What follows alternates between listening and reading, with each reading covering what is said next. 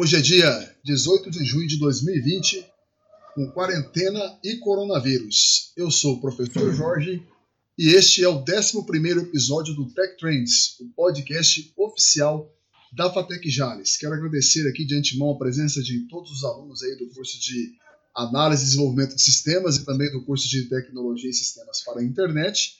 E também agradecer aí a presença dos ilustres coordenadores, né? Professor Alexandre Bernardes. Boa noite, Alexandre. Dá um salve para a galera aí. Boa noite, Jorge. Boa noite a todos que estão nos ouvindo. É uma grande satisfação que nós recebemos o professor Luiz Spaziani né, no nosso evento. Você vê que eu dei uma, é tanta emoção, né, professor, que eu até dei uma enroscada aqui. né? E, e, mas aí no dia de hoje que é o curso, foi publicado no Diário Oficial, o reconhecimento do curso de análise e desenvolvimento de sistemas.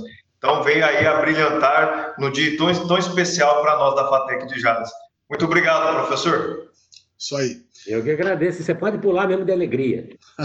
Opa, maravilha. Tem que pular mesmo. É isso aí. Temos aqui também a presença do coordenador do curso de Tecnologia e Sistemas para a Internet, professor Tiago Ribeiro. Tiago, boa noite. Dá um salve para a galera aí.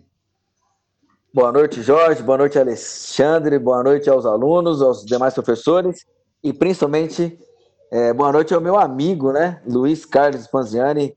Aliás, Luiz Carlos, muito obrigado por ter aceito o meu convite e nós estamos muito felizes porque sabemos que o senhor pode engrandecer muito o nosso evento.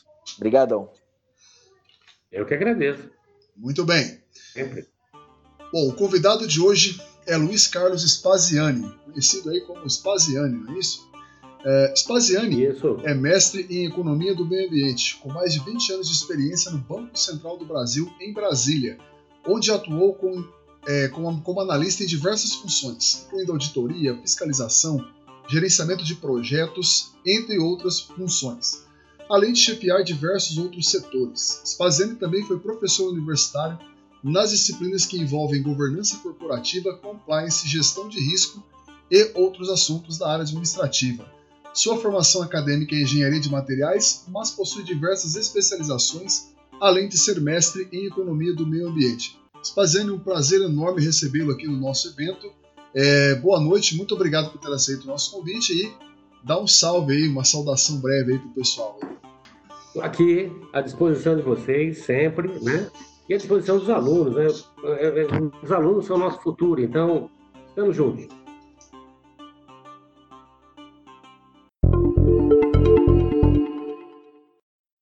Bom, antes da gente iniciar então o nosso bate-papo, é, o Spaziani, normalmente a gente abre aí alguns minutos aí para que o convidado se apresente, né? Fale um pouco da carreira dele. Então, eu gostaria que você falasse um pouco aí sobre a sua Vida e obra, né, de Luiz Carlos Spaziani. Fique à vontade, tá? É, acredito que você tem uma história muito bonita aí, profissionalmente, né, e pessoalmente também. Por favor, fique à vontade. É, eu, vou procurar fazer um comentário breve aqui, mas eu, eu, depois eu gostaria até que vocês fossem questionando, fazer um bate-papo para a gente fazer, conversar mais fácil, né? É, eu sou é, de São Paulo, do interior de São Paulo, né, São Carlos. É, fiz o curso de engenharia, né? como a Universidade Federal oferecia o curso de engenharia, né? então a gente é, era um sonho, né? já ser engenheiro, né? meu pai também já trabalhava na área, e, eu acabei fazendo curso de engenharia. E, e aí vale para os alunos um recado para vocês ouvirem direitinho, né? A gente como técnico, né, normalmente a gente despreza algumas disciplinas, despreza aquelas disciplinas que não são técnicas, né? Então, quando tinha. E vocês sabem que o pré-requisito para se formar em engenharia, você sabe qual é, né? Jogar truco. Se você não jogar truco, você não forma. Tá? É, é sério, né? Então, tinha disciplinas tipo gestão de pessoas, o que, que a gente fazia? Ia jogar truco, né? Quando tinha disciplina de finanças, economia, que não era coisa de engenharia, o que, que a gente ia fazer? Jogar truco. Né? E aí você se forma. Você chega ao final do curso e forma. E aí, eu vou, por exemplo, eu sair para uma empresa, né? empresa multinacional, e cheguei lá, o cara falou assim, você é contramestre. Eu não fiz mestrado, como é que eu sou contramestre, né? Não, você é contramestre, vai cuidar desse departamento aqui, tem 50 pessoas. Conclusão, o curso de gestão de pessoas que tinha uma determinada importância à época passou a não ter nenhuma importância, né? Não tinha nenhuma importância à época, passou a ter uma grande importância. E aí o que acontece? Se você quer crescer na sua carreira profissional, né, você tem que conhecer. Você tem que conhecer toda, por exemplo, na área de gestão, você tem que conhecer administração, você tem que conhecer contabilidade e assim por diante, né? Conclusão, aí foi necessário fazer o quê? Especialização em gestão de pessoas. É que eu não sabia, porque, pô, negócio, centro de custo, aquelas coisas, né? Parou aí? Não, não para. Por que, que não para? Porque se você quer crescer mais um pouquinho, você tem que conhecer administrativamente toda a coisa. Né? Olha, eu estou até deixando tecnologia do lado, porque hoje você sabe que se você não conhecer tecnologia, você não está no mercado. Ponto. Esse é o primeiro ponto. Tá? Se você é, buscar uma posição maior, você vai ter que ter, vai ter que ser no mínimo bilíngue. Você tem que falar inglês, pelo menos. Tá? Então não se esqueça. Quando eu falo básico, eu estou falando tecnologia. Esquece. Se você não souber tecnologia, qualquer que seja a sua profissão, você está fora do mercado. Está mesmo. Não adianta. Né? O cara hoje, pô, deu o computador na mão, tem que se virar. Tem que se virar e tem que fazer. Né? Tem que fazer acontecer. Né? E eu tive, eu, apesar de não estar no Banco Central, ontem eu tive reunião com o Banco Central ontem à noite. E as planilhas que estão saindo lá de, de dos casos do Covid e tal, não sei o que, foi discutida, foi apresentada. Né? Como que ela foi gerada? Né? Né? Então, aí vai. Então, como precisava de alguma coisa, fui lá me especializar na GV, na Getúlio Vargas, em finanças. Né? E aí, o que, que vai acontecendo? Você vai crescendo ao longo do tempo e vai assumindo posições interessantes no mercado. Então, eu cheguei até diretor comercial dessa empresa. Então, eu saí lá de baixo, né? Eu não sabia nem o que eu ia fazer. Pô, cara, eu não me lembro, não me esqueço, assim, no primeiro dia que eu cheguei na, na, na, na produção, o cara falou, doutor? Eu falei, doutor, não sou doutor, sou engenheiro, né? Eu preciso fazer xixi. E o que, eu tenho com isso, né? Não, você tem que substituir o cara na linha de produção. Como é que você substitui? Né? E aí vai, né? Então, assim, o que, que acontece? Você botou o bumbum na cadeira, você nunca mais tira. Não tem jeito. Esse é, é um aprendizado contínuo, né? A gente está sempre aprendendo, sempre aprendendo, todo dia. E o dia que você fala assim, não, ó, eu não aprendi, não estou aprendendo mais, é aquele dia que você está indo para o cemitério, né? Caminho do cemitério, direitinho, tá certo? Não tem como, não sai dessa, né? E eu assumi essa função de diretor. E quando assumi a função de diretor, diretor comercial, gerente comercial, né? né? Eu passei a não ter mais vida. A vida passou, a minha agenda passou a ser a empresa, totalmente. Então, é, viajando para o exterior todo o tempo, fora do Brasil, né? E casado, né? Tinha acabado de casar, né? E acabou nascendo minha filha, né? Quando nasceu minha filha, é interessante isso. Nasceu minha filhota, né? Eu estava fora do Brasil, era padrinho de casamento da minha sobrinha, que minha filha era dama de. Como é que chama aquela que entra na frente lá? Dama de honra. Dama de honra. Isso, isso. Eu cheguei com duas horas de atraso, né? Quase que eu perdi o casamento de, de, padrinho. Né? É, né? E aí a minha esposa começou a falar, pô, mas você gosta de estudar, gosta, sempre gostou de dar aula, dei aula o tempo todo, sempre dei aula, né? Eu fiz engenharia com cinco anos dando aula, né? É, todo tempo que eu fiz engenharia, eu dava aula de física e matemática, o tempo todo, né? E aí, pô, vai fazer um concurso, vai fazer um concurso. E aí fiz, né? E para minha surpresa, né? Não esperava, acabei passando, passando no Banco Central, passei no NSS, passei no Engenharia de Segurança, né? Entre todos, eu selecionei um engenheiro é, Banco Central. E eu acho que eu fiz a, a escolha correta, né? É, depois, né? Depois disso, eu achei que fiz a escolha correta. E aí, e aí comecei minha vida profissional já indo para o Banco Central. Foi difícil, né? Porque você, como diretor comercial, tem uma remuneração bacana, não posso dizer que não, né? E você está voltando, né? Você está voltando um pedaço no seu tempo, né? E escolher o Banco Central. Eu acho que eu fiz a escolha correta realmente, porque o Banco Central é algo maravilhoso se trabalhar, algo assim fantástico. Né? É, é, diria para você assim, você consegue fazer algo durante o dia que à noite vai ser publicado, né? E você vai ver o resultado daquilo que você fez, tudo isso, né? Eu já vou aproveitar aqui, vocês falando de tecnologia, eu vou aproveitar. Eu sempre trabalhei na área de fiscalização dentro do Banco Central. Então, comecei fiscalizando bancos em São Paulo. E aí você fiscaliza as matrizes. Né? Caramba. Né? Matrizes dos bancos. Né? Que é rabo de foguete, né? E você tem que... Tudo rabo de foguete. O auditor, como é que ele é recebido em qualquer empresa? Ele é recebido de braços abertos. Ah, então, isso é lindo, maravilhoso, vem aqui. A hora que você sai, o cara já fala, graças a Deus, foi embora. Café, almoço, janta, lanche da tarde. Isso, isso. Os caras fazem tudo isso para você demorar mais tempo no almoço, demorar mais tempo no lanche da tarde, demorar mais tempo no café da manhã e ter menos tempo no trabalho. Tempo. A gente já está acostumado com isso, então entendeu? não se almoça com ninguém, não se toma café com ninguém, Tiago, esquece essa história, né? Então a gente não pode se dar esse luxo, né? Mas a gente audita e faz isso. E a principal auditoria que tem hoje no país, no mundo, é auditoria do quê? E nós chamamos de auditoria de quê? De sistemas. Tá? Aonde está a coisa? Aonde está? Está tudo nos tá? sistemas mesmo. Eles controlam tudo, né?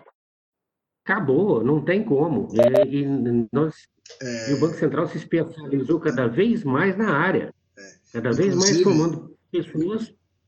É, inclusive, só, só, um parênteses aí, ô, Tiago, você teve essa disciplina também, ah. porque você se formou um ano só antes de mim, né? Lá na faculdade, na FEF, inclusive em Fernandópolis, né? E a gente teve auditoria de sistemas no último ano. E era, eu, lembro, eu lembro que era uma, uma dessas disciplinas aí que o pessoal ia jogar truco. Auditoria, cara, eu quero desenvolver software, eu quero programar, eu quero é, aprender parte de análise, e ninguém, cara, e era uma disciplina que eu tinha, assim, uma, uma, uma atenção muito grande, porque eu falava, cara, isso daqui vai ser o futuro. E, inclusive, o nosso coordenador da época falava, falava, meu, quem se especializar, se, se especializar nisso daqui é, vai ganhar muito dinheiro. Né? E a gente tem, né, uma aluna, né, Thiago, aquela Tatiane, acho que ela tá trabalhando com isso lá em São Paulo, aquela... Né? E, então, assim, auditoria de sistema tá aí algo, né, que, que é um negócio fantástico. Fantástico, não tem, não tem alternativa. E tudo, tudo hoje, gente, eu vou repetir. Se você quiser ser alguma coisa, saiba TI, tá? E, preferencialmente, uma língua, uma, uma, uma língua alternativa, inglês, né? Que cabe em todo lugar, né? Então, é, veja só, é, auditoria de sistema. Então, você, a gente se especializou cada vez mais. E aí eu fui para Brasília. Fui para Brasília para ficar dois meses a trabalho, porque eu estava em São Paulo, né, fiscalizando em São Paulo. E dali eu não voltei mais. Quer dizer, não me deixaram voltar mais. Né? Paulista trabalha para Cacilda. Né? Então, se sair daqui. uh, né? Não tem erro. Na verdade, eu fui para lá para fazer o, o, o homologar né, casos de uso certo? Vocês trabalham muito com, com GQs, né? Professor, o, o senhor consegue lembrar, assim, de algum caso de uso que o senhor lembra, pô, esse aqui marcou a minha carreira dentro do Banco Central, por exemplo? Algum caso que o senhor possa é. contar é, assim, para gente? Eu vou contar já, né? Nesse caso mesmo. Esse caso mesmo. Eu saí de São Paulo, fui para fazer homologação de caso de uso. Caso de uso do quê? Do Sistema de Informações de Crédito, o SR. O que, que o SR faz? ele dá o perfil da sua dívida. Ele vai falar quanto você deve, para quem você deve, se você pagou, se você não pagou, etc. Lembra desse sistema? Né? É o maior sistema, maior banco de dados do mundo, para você ter ideia do tamanho. Eu fui para lá para homologar os casos de uso só de crédito. Minha especialidade era crédito. crédito. Tá? Eu me especializei em crédito. E aí, nós tínhamos pouca gente fazendo esse sistema, né? Nós tínhamos duas consultorias eh, contratadas, tinha mais ou menos 350 pessoas, né? E tinha, tem mais o pessoal do próprio Banco Central, que tem mais uma montanha de gente também. E eu acabei, na verdade, ficando, indo dois meses para ficar lá para fazer a homologação e acabei virando gerente do projeto. Tá? O gerente teve problema, tá? eu acabei assumindo a posição do gerente de projeto. Então, você tem ideia. Então, gerenciei um projeto, Tiago, que é o início, diria para você que é o início da, da, da implementação de, de, inteligência artificial né, no Brasil. Né? Se, é que tem tantas coisas dentro desse aplicativo, dentro do sistema, é que se eu começar aqui, acho que termina só amanhã, né? Então, é, com certeza. A dívida, 30, 60, 90, 120, 180, classifica questão, o seu crédito de A até H, ele questão, faz tudo. Né? Essa questão de análise de crédito aí, né, segundo o que eu tenho lido também, os Estados Unidos eles estão batendo firme, né? Quem que está decidindo as, o crédito que a pessoa vai ter são algoritmos de inteligência artificial, né? E inclusive está até uma certa polêmica, por quê? Porque aí entra a questão da auditoria também. Quem garante que esses algoritmos, por exemplo, eles não são enviesados, né? E, inclusive, eu vi até uma reportagem lá de um estudo que falou: ó, uma das profissões que podem surgir, que deverão surgir, né, é, face a essa dependência que a gente está tendo aí de, de algoritmos que, que analisam dados para tomada de decisão, é justamente o cara que vai auditar não o sistema, mas ele vai auditar o algoritmo, para ver se o algoritmo não está, de uma certa forma, enviesado, vai, é, ajudando determinado perfil político, perfil econômico, perfil é, socioeconômico, ou está prejudicando. Então, é, é, algo assim que eu, que, que eu acredito que logo, logo também vai estar tá pegando aqui no Brasil. Não, e já está. Quando, quando eu falo em auditoria, eu estou falando de tudo, hein? Certo. É de tudo que você imagina, para onde vai esse dado, para onde vem, para onde sai, para onde vai. Tá? É isso que estou falando. Então, aí, ó, foi o primeiro, o Sistema de Informações de Crédito. Aí, que, que, que eu assumi? Na, na, área de projetos, projetos de TI, tá? Todos esses projetos são TI. Tá certo? Só envolve 90% tecnologia, né? E, e, e, e, e trabalhar a inteligência do sistema. Não tem alternativa. Aí eu assumi vamos dizer que os né? bancos, vamos dizer que os bancos hoje eles são como se fossem software houses, né? Sim, mas é, é tudo bem. É, hoje as empresas, todas as empresas ligadas a bancos são software houses, não tem como. É. Né? Eu, eu, vou dar um exemplo para vocês em algum momento, por exemplo, você falou da XP, a XP, como ela surge, como surge no Nubank, como é que surge essa fintech? Para onde elas vão? Como é que elas crescem? A XP, por exemplo, eu fui diretor de faculdade lá em Brasília, o, o dono da XP lá do Sul, ele ficava em Brasília Sim. períodos e ele ia fazer palestra para aluno, para 10 alunos, 15 alunos, 30 alunos, uma turma. Nossa. Ah, às vezes botava é, no auditório e tal. É, o Benchimol, o Benchimol começou, começou do nada, né? Ele é um cara que. Nada, nada, nada. É. Nada, nada, nada, nada. E o pessoal ia, ele ia de, de, de, na faculdade, de noite. Ele ia lá para fazer palestra. Por quê? Porque Oh, se eu levar, se esse pessoal for, acabou, né? É, é, coisa de louco, né? Eu gerenciei mais dois grandes sistemas. Cadastro de clientes do Sistema Financeiro Nacional, CCE. Hoje aperta um botãozinho no computador, fala onde você tem conta, qual o tipo de relacionamento, né? É, aperta outro botãozinho, dá o detalhamento, fala que tipo de conta, é, né? Tipo de conta que você tem, conta corrente, poupança, é, conta de não residente no país, né? conta poupança, CC5, né? né? outros bens, direitos e valores. Esse sistema ele foi construído para quê? Para prevenção da lavagem de dinheiro. Né? E, e também, é, são, hoje está com quase um bilhão de registros, né? só para ter ideia. Né? E, ao mesmo tempo, nós construímos o Bacen Jude, para quem conhece, um penhor online, né? que o juiz entra no sistema, direto, né? passa pelo Banco Central e vai até a instituição financeira. O cara não pagou a, a pensão alimentícia, vai ser, vai ser bloqueado. O sujeito hoje foi preso pela Polícia Federal, com certeza a conta foi bloqueada pelo sistema. Né? Então, sem interferência nenhuma manual. Certo? Então, é tudo partindo do quê? Do nada para a inteligência artificial. E cada vez mais inteligência artificial. Não, é que o senhor comentou das, das fintechs, né? É, quando surgiram assim, quando surgiu o Nubank, quando surgiu o Banco Original, é, o blockchain, como é que os bancos tradicionais eles reagiram com relação a isso? E, e como o próprio Banco Central, ele, eu, eu, preciso organizar essa bagunça aqui, né? Como é que foi a reação Sim. assim? Pense assim, duas, duas coisas interessantes. uma coisa, a hora que você falou de fintech, tá? como organizo? Eu tenho que organizar, por quê? Porque eles são concorrentes para todos os grandes bancos, médios e pequenos. Se eles são concorrentes, o que, que acontece com o custo de crédito? Deve diminuir. Então, você tem que normatizar esse, esses caras. Tá? Por quê? Porque ele é concorrente e a concorrência é saudável. Né? Concorrência, lembrando sempre, é só saudável né, para o consumidor, né, não para o próprio banco. Certo? Agora, os grandes bancos, você pode ter certeza, eles olharam para o mundo e falaram: não, não, para, para. Se os caras são bons e essas coisas vão, vão, vão surgir, vamos botar a cara no Vale do Silício, vamos investir nesses caras, vamos patrocinar e vamos contratar. É. Então, hoje, por exemplo, você pega, tem uma ala do, do, do Banco Itaú que são cientistas de dados. É. Hoje não se fala mais nem TI. O, o Itaú, são cientistas de dados. É, isso mesmo. O Itaú, o Itaú inclusive, deu um golpe, golpe, de mestre, né? Adquiriu a XP, né? Sim. Itaú foi lá Mas só que adquiriu 49%. Sim, é. Tem, tem aquela 49%. Questão. É, parece que a CVM não deixou, né? Fazer o.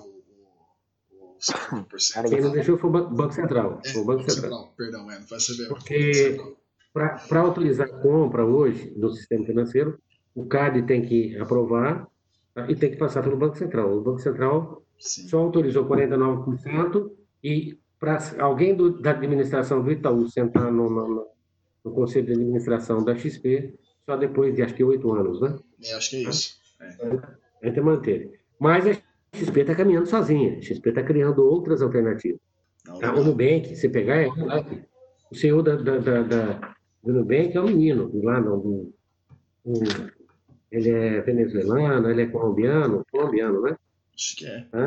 A menina Cris, é isso. A Cris, que é sócia lá, a Cris é uma menina. Né? Uma menina. Menina que hoje é bilionária, né? Hum. É, com pouquíssimo tempo, né? Ela transformou o mundo, transformou a vida. Aí a gente desenvolveu esses dois sistemas. Então, ah, e a partir daí, também, é, eu, na minha área ainda aqui, eu trabalhei muito tempo nessa área, depois eu trabalhei numa outra área que a gente é, faz, é, responde a todos os ofícios judiciais responde toda, responde ao Ministério Público, é, na verdade, é, todos os poderes, né, poder executivo, legislativo e judiciário. Então a gente respondia para tudo. Eu trabalhei muito tempo nessa área e depois trabalhei um pouco de tempo também no relacionamento com o Congresso Nacional, os assuntos de interesse do Banco Central relacionados ao Congresso Nacional. Nossa, né? mais rabo de foguete, hein? é, então, buscar aprovação, buscar a independência do Banco Central, né? É, mas, como a gente sabe, né? O mundo, ele se modifica em três situações. Isso é importante a gente ter sempre em mente. Ele, ele, se, ele, ele, ele se transforma quando você tem a guerra, né? quando você tem revolução e quando você tem uma coisa nova para nós que se chama pandemia. Pandemia. Né? Esse, essas três variáveis mudam o comportamento do mundo. Sempre. Né? Vou repetir: guerra, revolução e pandemia. A pandemia nós vamos nos acostumar agora. Né? A pandemia nós vamos nos acostumar. É muito interessante, porque você vai se acostumar à pandemia, mas você tem ao mesmo tempo um novo mercado. O novo mercado é um grande desafio.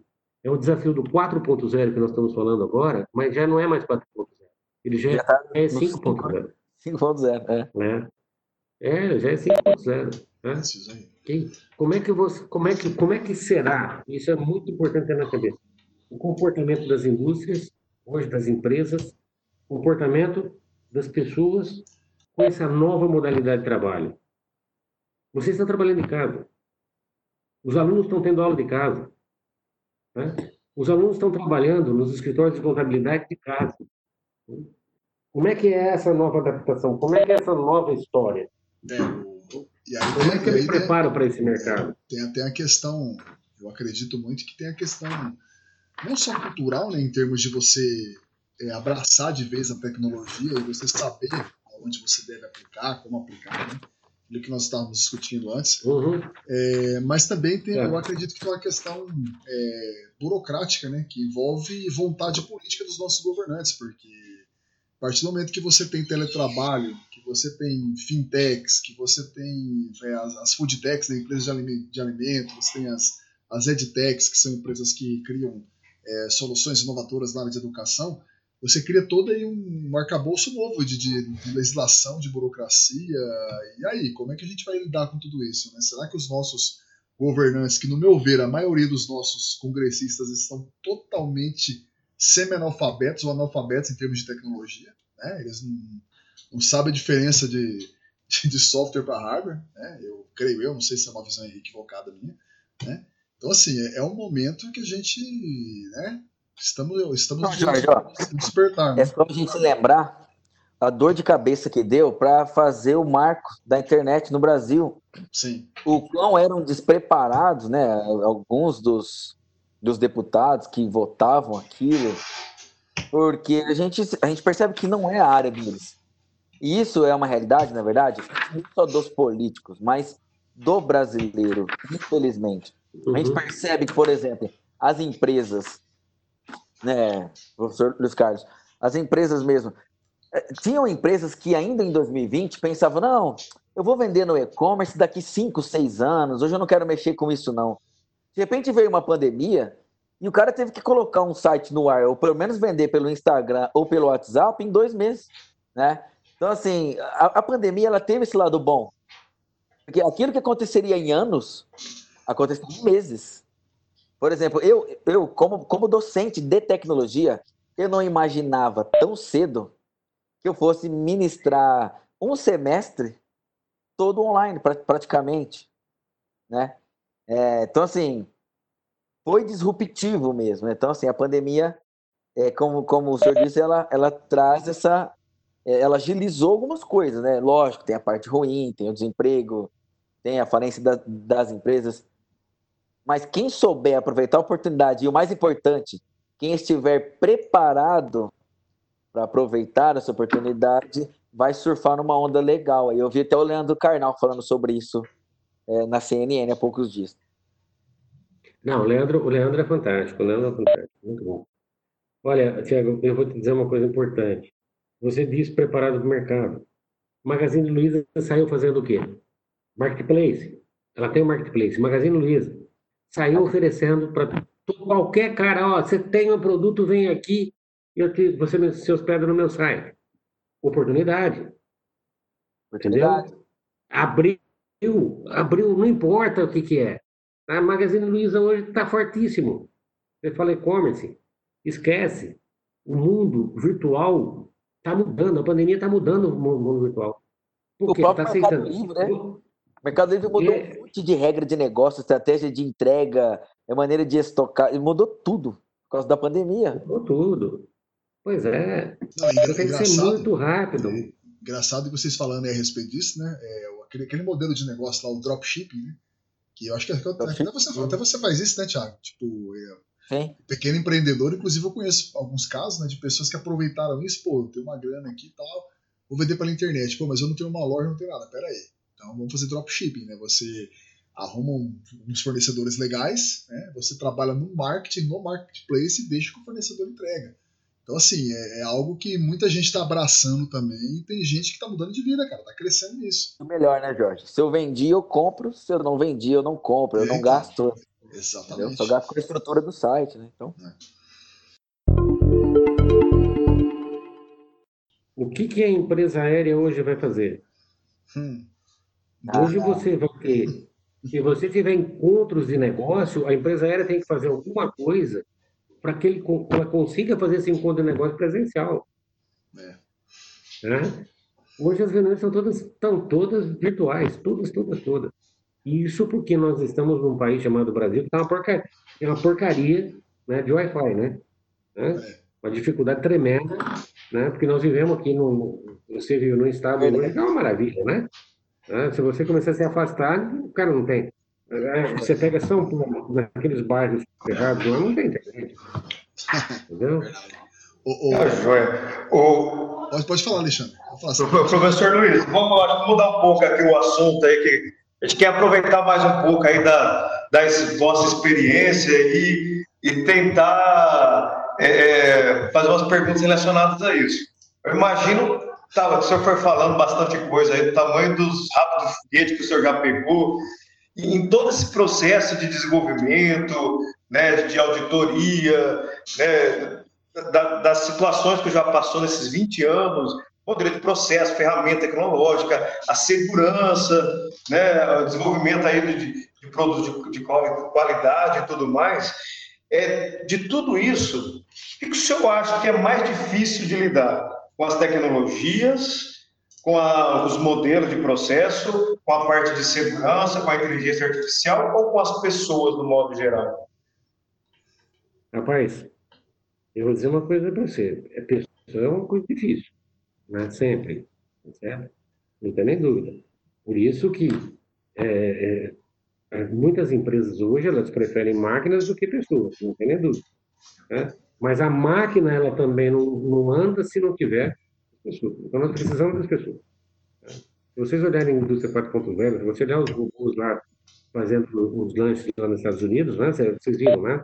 Hoje, nos Estados uhum. Unidos, grande parte não tem mais pessoas servindo. Ele, o sujeito perde, perde o botãozinho, perde o lanche, o robôzinho vai lá e monta inteirinho, entrega para o cara na, na caixinha dele. Tá? Então, esse desenvolvimento ele está muito acelerado. Agora, nós vamos ter sérios desafios daqui para frente. Né? E os desafios estão aonde? Na tecnologia. A tecnologia tem que fazer diferença. A tecnologia vai ter que fazer web descentralizada, por exemplo, tá? onde você pega um monte de coisa de computadores diferenciados e junta tudo num pacote e entrega para o cara que está pedindo para você. Não é isso? Tá? Procurar uma web descentralizada, né? É, é, synthetic data, né? É, outras coisas que você é adiar, inteligência artificial, você está juntando tudo. Então, Hoje, volto a dizer, a especialização, a tecnologia, ela está à disposição do negócio. Né? Qualquer que seja o negócio, a tecnologia é essencial. Né? Então, você juntar as duas coisas, você está tá juntando as duas coisas, a Nubank, é XP. Então, veja assim, as pessoas são sempre um desafio, mas nada funciona se não tiverem, nada funciona. Tá certo? E a gente, quando faz é, esses cursos mais técnicos, como eu fiz engenharia, como é um curso de TI, tá? você valoriza menos as pessoas. Tá? Tá? É, e, e, eu costumo dizer sempre a mesma coisa, isso é importante também para as pessoas. Né? É, você só é importante para a empresa você entrega e traz retorno. Se você não entrar e não traz retorno, tá certo? A empresa entra com o pé e você entra né, outra parte, não tem nem dúvida. Ou seja, você tem que ser bom no que você faz, seja o que for. Né? E vou repetir uma coisa que eu falei lá no início. Isso. o bumbum na cadeira, esquece. Nunca mais você tira. Né? Eu dei, eu dou, sou professor, fui professor do Banco Central até o final do ano passado, né? Sempre. O Banco Central tem a Universidade do Banco Central. Né? Então, eu sempre dei aula no Banco Central. Mas eu também tinha assistido às aulas. Por quê? Porque as técnicas mais modernas, você, por exemplo, Alexandre, é especialista em tecnologia, sistemas operacionais. Né? Certo. Se você, for, se você for falar disso, eu sou obrigado a sentar aqui e ouvir. Por quê? Porque você é o conhecedor. Qual é a diferença? E isso é importante para os alunos também. Qual é a diferença do professor ou aluno? É que o professor teve a oportunidade de se aprofundar um pouco mais naquele tema. Né? E eu tenho certeza que quando esse aluno sair, ele pode dar aula também. Por quê? Porque ele vai se aprofundar naquele tema que ele vai buscar. Tá? Então, isso é importantíssimo, né? Botou o bumbum na cadeira, esquece, não sai mais. Tá? E agora essa cadeira, e é importante também que se tenha, essa cadeira está mudando de lugar. Tá? Agora a minha está na frente do computador, a sua está na frente do computador, a dos alunos está na frente do computador. Tá? Por quê? Porque a forma de trabalhar, de administrar é outra. E você, profissional de TI, tem que ter preparado para esse novo mercado. E esse novo mercado é o mercado de construção, são novas metodologias de ensino, né? é buscar o caso, é trazer o caso, né? a resolução dos casos. Tá? Eu não sei se eu respondi, se eu muita coisa. Não, sim. É, a, a, gente observa, não sei se o senhor conseguiu ter contato com, talvez mais direto com essa, com essa geração, nós temos, nós temos dois, duas esferas, assim, né? É, nós temos alunos que são muito bons, que, né, que querem realmente fazer um diferencial, que, que participem de todas as atividades que nós oferecemos para os alunos extras. A gente tem aluno que não perdeu nenhum evento nosso daqui na quinta, que é fora do horário. E a gente tem outros alunos que, às vezes, é, eles estão, observa que a juventude, no modo geral, estão meio apáticos. Né? É, eles querem muito mastigado, coisas muito prontas. O que o senhor poderia, talvez pela experiência do senhor, dizer para esses alunos que, às vezes, é, nos, não vislumbram algo a mais do que do que está ali na frente dele, entendeu? Eles estão muito, eles querem, eles querem tudo bombejado assim. O senhor poderia falar para esses alunos é, em termos de comportamento, de, do que pesquisar, da forma que tem que ser um profissional hoje, para chegar, por exemplo, onde o senhor chegou, ter a experiência que o senhor tem? Qual, Olha, que tipo de atitude eu... que eles têm que ter? Olha, eu, eu, nessa segunda fase da minha vida de Banco Central, eu sempre dei aula. Nunca fiquei fora de aula. Fui diretor de faculdade em Brasília, tá? aula na Católica, aula na Getúlio Vargas, aula no IBMEC, tá? e, e, e vou dizer para você, nós temos que ir em busca da solução.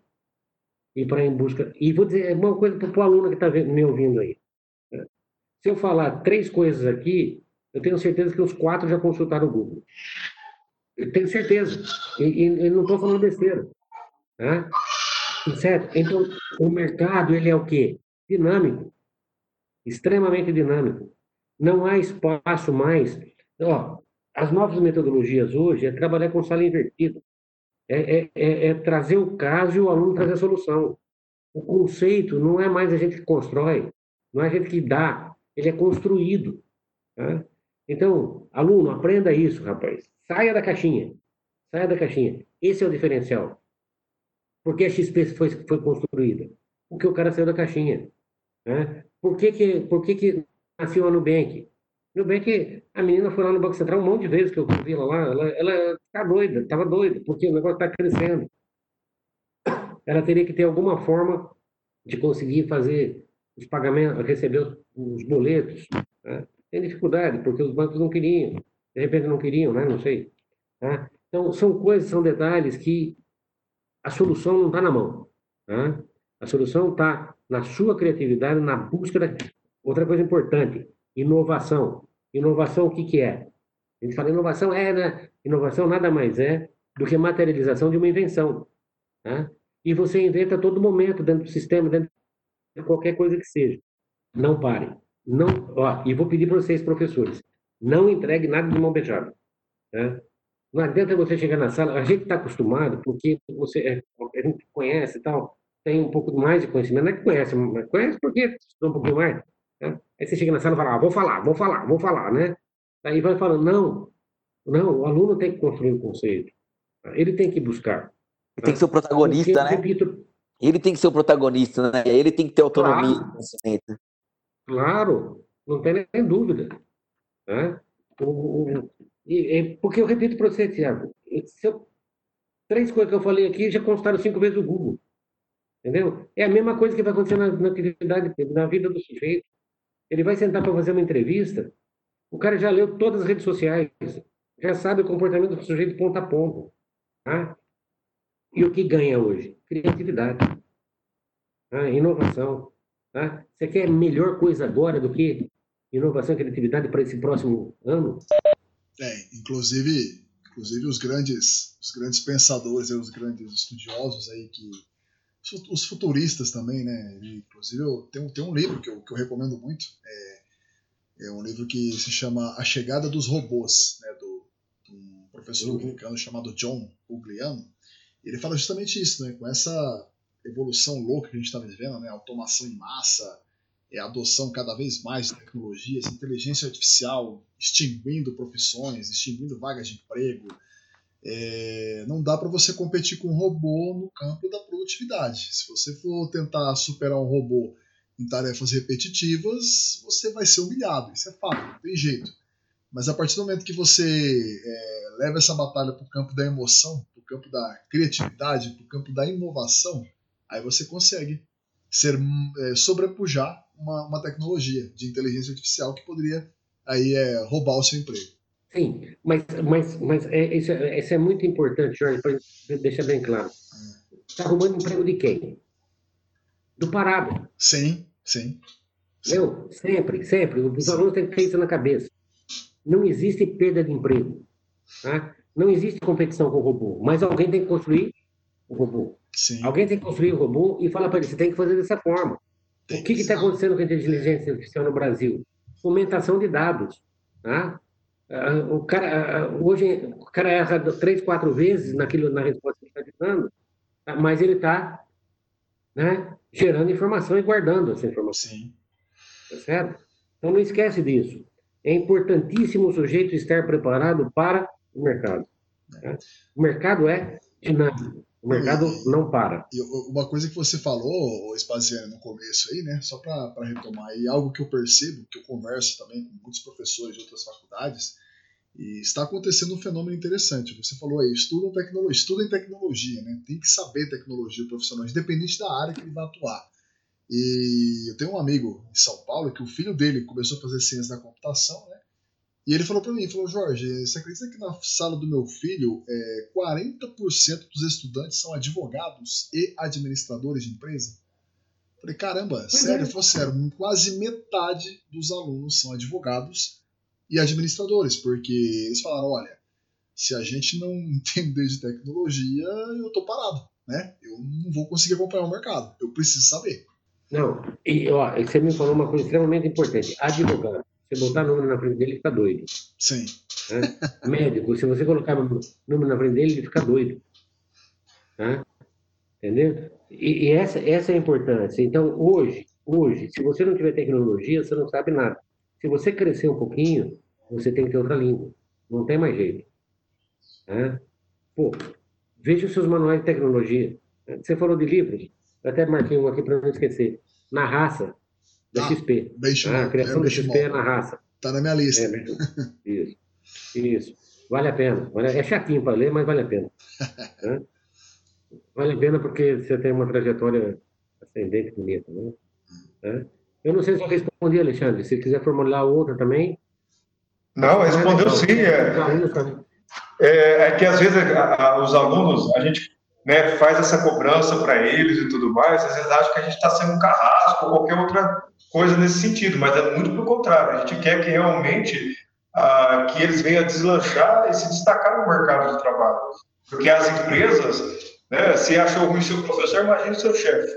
Né? Então é mais no sentido de motivá-los.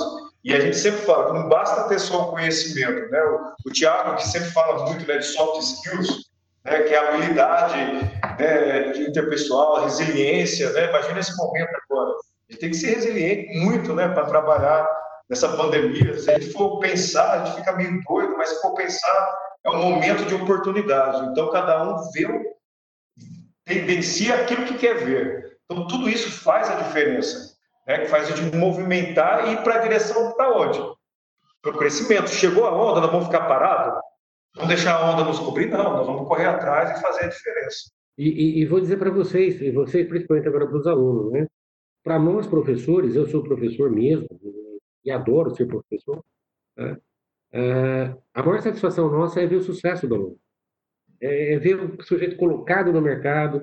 Né? Eu não sei se o pessoal já estava aí, mas, por exemplo, quando eu cheguei lá em Santa Catarina, sentei no avião, o cara que sentou do meu lado virou professor. Eu falei, professor, você aqui? Sim, eu sou diretor Sadia. Eu falei, porra, né? a maior satisfação que a gente possa ter, né? Pode ter. É. Outra satisfação, você recebe uma mensagem, pô, estou trabalhando na IBM, fui selecionado. Por exemplo, teve no meu lá, fui selecionado na KPMG. Minha maior satisfação foi, um dia, estava um aluno meu lá no, no, no, no Senac, na faculdade Senac, a Faculdade de Tecnologia Senac, né? na, na no, no, curso, eu entreguei para ele, é, dois casos interessantes. O de TI foi para a KPMG. E o cara de gestão comercial, trabalhando na área de gestão, ele falou, ó, eu gostaria de ser um dia do Banco Central. Eu peguei o livro do Manquil, de economia, e dei para ele presente. Está aqui o livro, eu te oriento até o dia que você achar que está preparado para ir fazer, para ir lá. Ele saiu dali, foi fazer uma pós, fez pós-graduação em finanças. Eu acompanhei durante todo o tempo, tá certo? Eu, como sempre fui o coordenador do concurso do Banco Central da segunda etapa, o concurso do Banco Central são duas etapas. A primeira etapa é, é geral, né? Depois seleciona. A segunda etapa é o curso de formação, que também é, é ele é classificatório e também exclui, né, candidato. Tá certo? Eu fui professor dele, fui professor do Paulo, na segunda etapa do concurso. Né? Ele foi, tinham 100 vagas para técnico no Banco Central, ele foi no centésimo colocado. Né? Tinha poucos candidatos, só tinha 33 mil. E ele foi classificado. Você quer maior satisfação? Eu disse para ele que eu queria colocar o, o, PIN na lapela dele, lá o dia que ele fosse no paletó. Né? Ele foi tomar posse e eu fui lá botar a lapela ah, no meu bottom. Que bacana. Em alguns anos, lá na lapela dele lá. Que bacana. Buscaram lá na entrada. Tá. É. Então, são satisfações que a gente tem que, pô, né? É fantástico. Uma outra que eu tive, teve uma, uma no auditor do Banco Central, teve a transmissão de posse de, de, de, de, de presidente do Banco Central, do Roberto Campos Neto, né? William Gondfan, entregando para o Roberto Campos Neto. Chegou um cara, né? o professor, você, falei, porra, você aqui, que beleza, que legal. Que que me achei, né? O cara deve ser terceirizado e tal. Me deu, ó, eu sou é, consultor hoje da Casa da Moeda, concursado, no Rio de Janeiro. Me entregou, fez questão, né? Ele parou lá para entregar o cartãozinho dele de consultor. É uma satisfação muito grande, né? Então, pessoal, aluno, acredite no seu professor, acredite sempre. Ele tá, ele, ele, ele, ele não é muito mais melhor que você, não. Tá? Ele, que ele teve a oportunidade de estudar um pouco mais, tá? ele conhece um pouco mais do assunto, conhece um pouco mais do mercado, tá? e vai em frente, rapaz, vai em frente, vai em frente. Lute, lute, lute. E, ó, quero repetir mais uma vez. Pandemia, oportunidade de negócio. Tá? Legal. De negócio. Ô, Spaziani, é, na, na, sua visão, assim, né? Acredito que, que a gente tinha comentado anteriormente, né? O Banco Central ele é meio que é meio que um hub, né? Tudo deságua ali, né? questões políticas, questões financeiras, né? Tem, né? Eu acredito que você, você até comentou aí no começo, né? Que você não pode investir no mercado financeiro, né? Por ter informação privilegiada e tudo mais, né? É, então, assim, é, na, na, sua visão, é, como que, ou melhor, quais seriam as profissões ou as tecnologias é, do futuro, olhando para o mercado aí como um todo, olhando principalmente para essas mudanças aí é, que a gente já comentou a respeito das fintechs, da, dessa automação em massa, uso de inteligência artificial, ciência de dados, enfim, o que você enxerga para o futuro, profissões e tecnologias?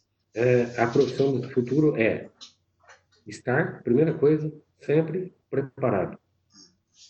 Não tem outra forma. Tem que estar preparado. O mercado ele exige de você. Por isso, sempre bumbum na cadeira. Sentou na cadeira, nunca mais sai. Né? E a profissão do futuro qual é? É tecnologia. Eu não vou nem, nem citar, eu citei algumas já para vocês até aqui, mas é tecnologia. E hoje, e hoje, o pessoal que está nos ouvindo aí, ó, associe tecnologia à saúde. Né? Eu dei muito aula lá no, curso, nos cursos uh, de pós-graduação do Senac, na área de TI. Né? Muito, muito, muitos cursos. O que, que eu queria desenvolver na área de saúde, por exemplo, que eu quis sempre? Né? É criar um CA. Um CA de quê? De remédio, por exemplo. Né? E está sendo criado, foi criado lá, né? Um TCC nosso, trabalho de conclusão de curso. O que, que, que acontecia? Um CA centralizado, né? distribuindo remédio para todos os hospitais de Brasília, para não faltar nenhum. Certa medida que o cara tira um dali, já sinaliza, já sinaliza no CA, no estoque lá e vai repor. Né? Então, a profissão do futuro é o quê? É a fintech, né? é o robô que vocês falaram, tá certo? mas acima de tudo é você estar preparado e aberto a mudanças. É a mudança do comportamento, é a mudança do aluno né? É, passivo para aluno ativo. Né? Essa, essa a diferença. É você estar ativo no mercado, pronto para esse mercado diferente. Olha, eu até mandei algumas coisas aqui, né? Notei, ó, tecnologia e produtividade. É, nós estamos, isso é muito importante, o Covid já trouxe para nós, nós estamos mais tecnológicos hoje do que sempre no passado. Hoje nós estamos extremamente tecnológicos. Aliás, ó, nós estamos falando aqui por um. Se isso fosse o ano passado, onde estaria sendo feita essa palestra, essa brincadeira aqui? Não é palestra, né? Bate-papo, né? Onde estaria sendo feito? Dentro da faculdade, sentado lá todo mundo. Né? E uns ainda xingando, putz, cara aí. Teríamos organizado um auditório, professor, cheio, cheio de é, alunos lá, totalmente diferente, né? É. Diferente. Aí o aluno estava lá enchendo, falou, putz, quero encher o saco aqui, pô, vamos, vamos embora logo. Né? E, e hoje quem entrou aqui nesse bate-papo nosso né, é quem tem vontade. Hoje era obrigatório entrar? É obrigatória a entrada de hoje de aluno? Não, não, é, a gente convida. Não. Pois é. Pois é, você percebe? Quem está aqui hoje é porque tem interesse. Tá? Demonstra interesse. Esse é o início. Né? Opcional, obrigatório não. Eu sou obrigado a fazer a prova. Entendeu? Né? Agora, se eu sou convidado a fazer a prova, é diferente. Então, é isso. Essa, essa, Acho que é uma questão de engajamento mesmo, né, professor? É engajamento mesmo, né? É o querer fazer, é o querer fazer acontecer, né? Tem muito disso. Ô, Spaziano, é, eu não sei se o senhor poderia contar, eu imagino assim, toda a carreira que o senhor teve, né, da experiência, tudo, se você poderia contar algum, algum fato que aconteceu na carreira do senhor, é, que foi um dos maiores desafios que o senhor tem enfrentado em termos de tecnologia, ou de processo, ou de entendimento. É, não sei se você poderia contar algum caso, alguma experiência que o senhor teve para dividir com a gente aqui. Olha, as experiências são várias, são várias mesmo. E, é uma, e olha, e aquela que você acha que, é, que não vai ter sucesso, você transforma em sucesso. Sempre. Né? É, é, é, a história do limão, né? Tá azedo, mas dá para fazer uma limonada legal, né? Sempre. Tá certo? Então, para mim, o grande desafio, acho que começou o grande desafio quando eu gerenciei aqueles projetos lá atrás. Né? O primeiro projeto aí de inteligência é, artificial que nós chamamos, né? o início lá na base, né? que era, por exemplo, sistema de informação de crédito. Nós estamos falando em Terra. Interna em 2002. Interna em 2002. Era que você fala, pô, vou armazenar. Olha, para ter ideia, acho que isso no, no Benigre tinha bancos grandes que para carregar o arquivo deles, de clientes, com essas todas as características, demorava quase 60 dias. O que, que você vai fazer com um sistema que demora 60 dias? Caramba! Já está desatualizado. Já né? era, já, já era. desatualizado. Para você ter ideia do tamanho do negócio, tá? É que eu não, eu, eu não acho que eu não, não, não nem mostrei o tamanho da, da, da encrenca, né? Tá? E a gente foi refinando esse processo, refinando, refinando. Botamos os técnicos mesmo do Banco Central. É, é, os profissionais são fantásticos, né? São muito bons, né? né? E vai diminuindo o prazo. Nós chegamos a diminuir para 30 dias, depois para 15, depois não sei o quê, e a gente consegue hoje em, em minutos, né? Né? Mas você imagina isso lá em 2020. Que maravilha isso, hein? Olha só. É. Imagina a estruturação de profissional, de tecnologia, de processo, de tudo para gerenciar isso e diminuindo esse tempo que era né, gastronômico em 60 dias para chegar praticamente online agora. O senhor está falando aí. É, praticamente online. E vou dizer uma coisa para você. É, é, nesse caso do SR, nós ficamos 60 dias, 60, 90 dias foram quase dois anos de projeto, né? Mas 60, 90 dias nós chegamos a ficar praticamente dentro do Banco Central. Dentro, dentro. Dormindo praticamente lá dentro. Por quê? Porque a hora que aprontava um caso de uso, você tinha que homologar. E a hora que você homologava, né? Aí você juntava com os casos anteriores já prontos, caía tudo. Né? Derrubava um, derrubava o outro. E aí você tinha que, entendeu? E você tem a pressão, porque você tinha é, coisas vinculadas a, a, ao próprio sistema, né? É, é Banco é, Fundo Monetário Internacional dando dinheiro para o Brasil, mas com uma condição que o negócio ficasse pronto, e aí vai, né? E tem toda a parafernália política da coisa também que tem que acontecer. Caramba! Tem muita coisa envolvida. O Spaziani, é? é uma, uma, pergunta aí. É, eu imagino né, que isso daí é algo muito complexo para se gerenciar. E a questão de transparência de dados? Né? É, eu acredito que é algo aí que, né, como é que se diz, vazamentos, né, divulgação de informação, como que funciona políticas, é, metodologias, porque gerenciar e manter confidencialidade nesse sentido aí deve ser uma tarefa penosa também, né? O, o, profissional hoje do Banco Central do Brasil, ele, ele, ele faz esse levantamento lá. Né? Você pode ver. No Banco Central é muito difícil ver alguma coisa. Não só de vazamento de informação, como qualquer informação. Difícil você obter informação, na verdade. Tá certo? Agora, toda, todo o aparato tecnológico para. O Banco Central nunca foi atacado por um hacker. Nenhum hacker conseguiu entrar. Sim. Deve, deve ter uma, e... uma, uma, como é que se diz, uma, uma linha de defesa muito forte, né? Muito forte. Isso. Isso, tem os backups, tem uma outra série de coisas, né? É, bancos, por exemplo, Banco do Brasil, o Itaú, Bradesco, eles têm lá os, os treinamentos com os hackers, né? Contratam os hackers por fim de semana, tá?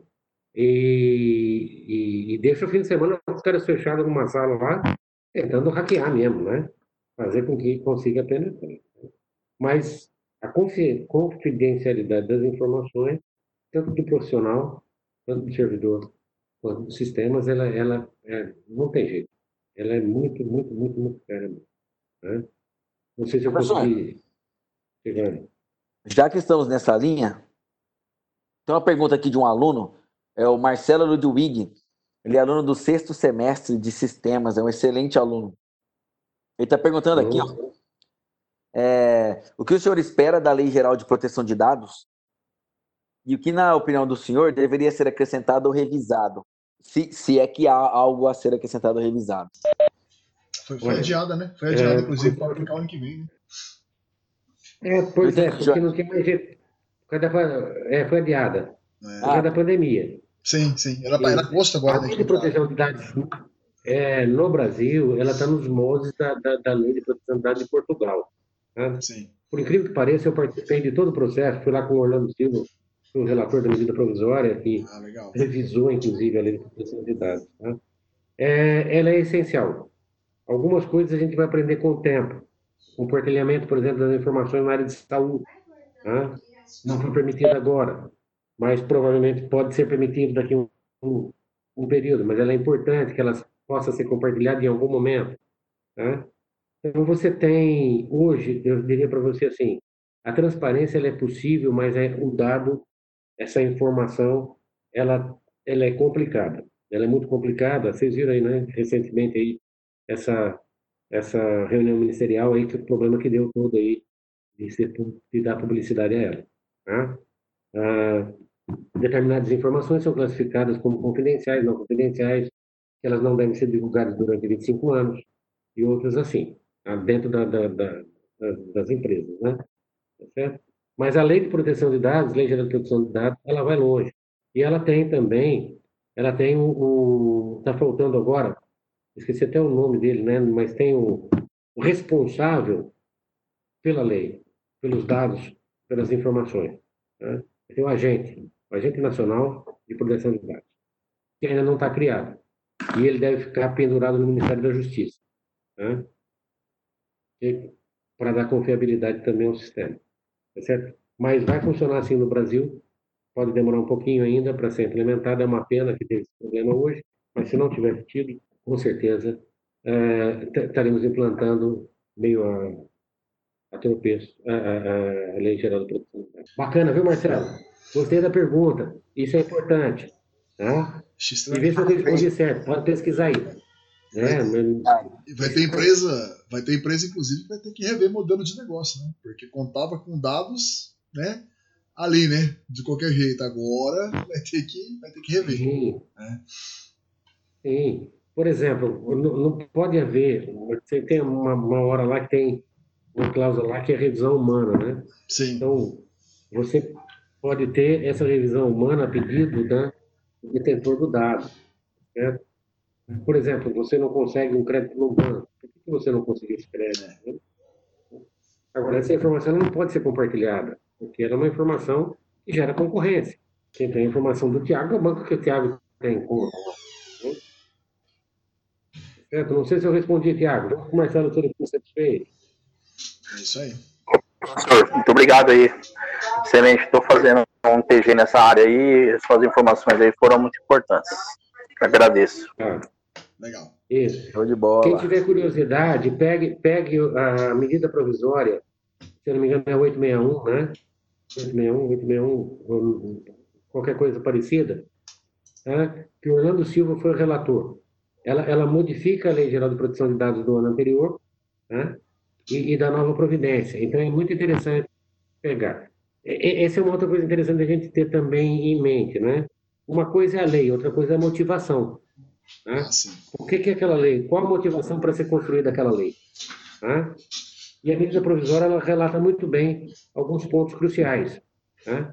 inclusive do, do agente de, de, da Lei Geral de Proteção de Dados. Vale a pena dar uma olhadinha assim. Né? Legal. Pessoal, vamos, vamos caminhar para o final. O bate-papo está excelente, gostaria de ficar aqui muito tempo. Não, eu só gostaria mesmo de, de agradecer mais uma vez a professora Spaziana. Agora não, não engasguei, viu, professor? e, só, e agradecer a sua participação, foi muito enriquecedor para nós, para os alunos. E, poxa, foi muito bacana, tá? superou expectativas. Né? grande. Então foi muito bacana mesmo. Muito obrigado aí pela, pela presença. Tiago? Professor Luiz, ó, tô muito contente mesmo com, com o nosso bate-papo aqui, com a desenvoltura. Eu achei que ficou bastante proveitoso e muito enriquecedor, assim. Eu estou muito feliz mesmo, professor. Eu já esperava, para mim não é novidade nenhuma, né? Depois dos contatos que nós tivemos aí, das, das conversas que nós estabelecemos, apesar da, da correria, eu tinha certeza que quando eu fiz o convite que o resultado seria esse. Então, assim, professor, muito obrigado mesmo. Foi, eu repito, esclarecedor e enriquecedor. Muito obrigado mesmo, professor. E conte com a gente. Esperamos ter mais oportunidades de, de atuarmos juntos, né? Eu estou sempre à disposição. Professor Spaziani, eu vou, eu vou abrir agora aí, antes da gente encerrar, uns minutinhos aí para que você faça aí as suas considerações finais, né? Deixa aí o seu, seu recado final aí para a gente encerrar. É, o, o meu recado final é: primeira coisa, não esquecer daquela história que eu te falei. É, não esqueça de ter uma língua alternativa, já que você é um profissional de TI, vocês são profissionais de TI. Não se esqueçam disso. Mas é, tenham em mente que começou, sentou o bumbum na cadeira, não tire mais. É, trabalhe, conheça, né? Comece a trabalhar todo mundo com a metodologia ativa. Comece a pensar na, na indústria 5.0 e comece a pensar, principalmente alunada, moçada, comece a pensar o que, que você tem e pode fazer né, na o pós-pandemia. Essa é a grande oportunidade nossa. Como é que eu posso associar? Eu dei um exemplo lá do, do, do, dos remédios de Brasília mas associe tecnologia à saúde. O que, que eu posso fazer? Hoje está associando, os médicos estão atendendo paciente aonde? Virtualmente, né? É. Computador. A telemedicina, né, professor, que demorou tanto tempo, ficou tanto tempo em discussão, é. e aí, com menos de pandemia, pressas, né? já foi é. aprovada às pressas, né? Isso é... Temporariamente. Isso, aí tem que fazer. Temporariamente. Vamos aí tem que fazer. Não, mas que, que ande, que não ande, que é. faça, que. É, mas o, o, o, Jorge, o importante é ter na cabeça o seguinte: o que, que eu posso fazer? Sim. Né? Qual a oportunidade que eu tenho? Muita gente saiu aí fazendo bolo, saindo fazendo comida, fazendo marmita e está vendendo. Né? O que, que eu, profissional de TI, posso oferecer à saúde diferente? Então, fica esse desafio para vocês, tá? como minha mensagem final. Associem TI Associa a tecnologia, associa a tecnologia à saúde. Como é que eu posso crescer isso? E agora o agro também está. E olha, é, a gente não falou né, muito de economia também, mas o agronegócio, que já era responsável por 25% do PIB brasileiro, é, vai crescer um pouquinho mais. Então, tenha. Ah, associe TI à saúde ao agronegócio. Tem tudo Isso aí. E vai dar certo. O Brasil dá certo. Com certeza. Né? Muita gente é contra o Brasil, mas vai dar certo.